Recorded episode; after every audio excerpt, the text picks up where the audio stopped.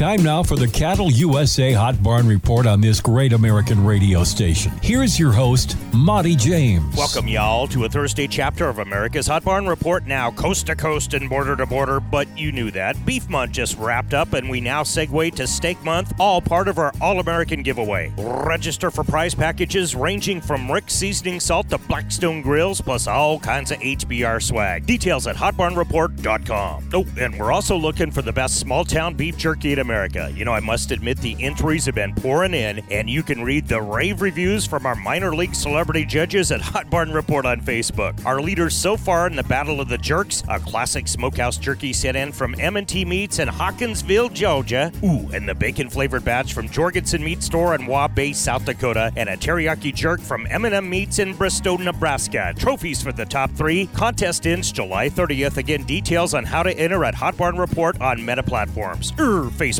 Now, let's get right to the meat of it, pun intended. Yesterday at the Board of Trade in Chicago, front month live cattle, also known as fat cattle, finished at 169.12. On the feeder cattle side, remember, no more feeder cattle pits at the Board of Trade. Sadly, it's all online trading now. August feeders gain 140 to an impressive 239.17. Compare that, gentle listener, with price discovery in its purest form at Platt Livestock Market, where a load of 540 pound black baldy steers hit a whopping 292. But wait, it gets mo better. A package of 950 pound black steers hit 215. 605 pound crossbred heifers hit the lottery at 255. Can you dig it? I knew that you could. Can you dig it? Got some much needed rains across the plains in the Great Northern Beef Belt, and the rangeland looks pretty good for the most part. Thus, young pairs went as high as 3,100 at Stockman's yesterday. Five to six year old mama cows with calf and toe hit 3,200 at the female sale at Ogallala Livestock Market. Speaking of pairs, my friend Vicky in the front office at Lemmon Livestock wanted me to remind you about their big female sale next Wednesday. Got 105 head coming in off one big South Dakota ranch. So there. Breds and pairs and feeders tomorrow, the whole nine yards at St. Onge Livestock Market. You can watch and buy safely online at all 12 of our reporting barns at cattleusa.com. Never do we hear a bad word about any shenanigans at cattleusa.com. 100% rock solid. I'll be making the trip to the famous Lonesome Dove cattle drive town of Ogallala, Nebraska for their big customer appreciation sale on June 8th. You need to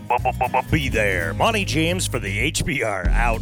Purple Wave Auction understands that it takes the right equipment to maximize profits in the field. That equipment is up for auction every week at purplewave.com. Bid on hundreds of items from John Deere, Kubota, Case IH, and more. Our marketplace transparency makes bidding on those tractors, balers, and sprayers safe and easy. Equipment sells to the highest bidder regardless of price. Get started now at purplewave.com. Purple Wave Auction. Straight, simple, sold.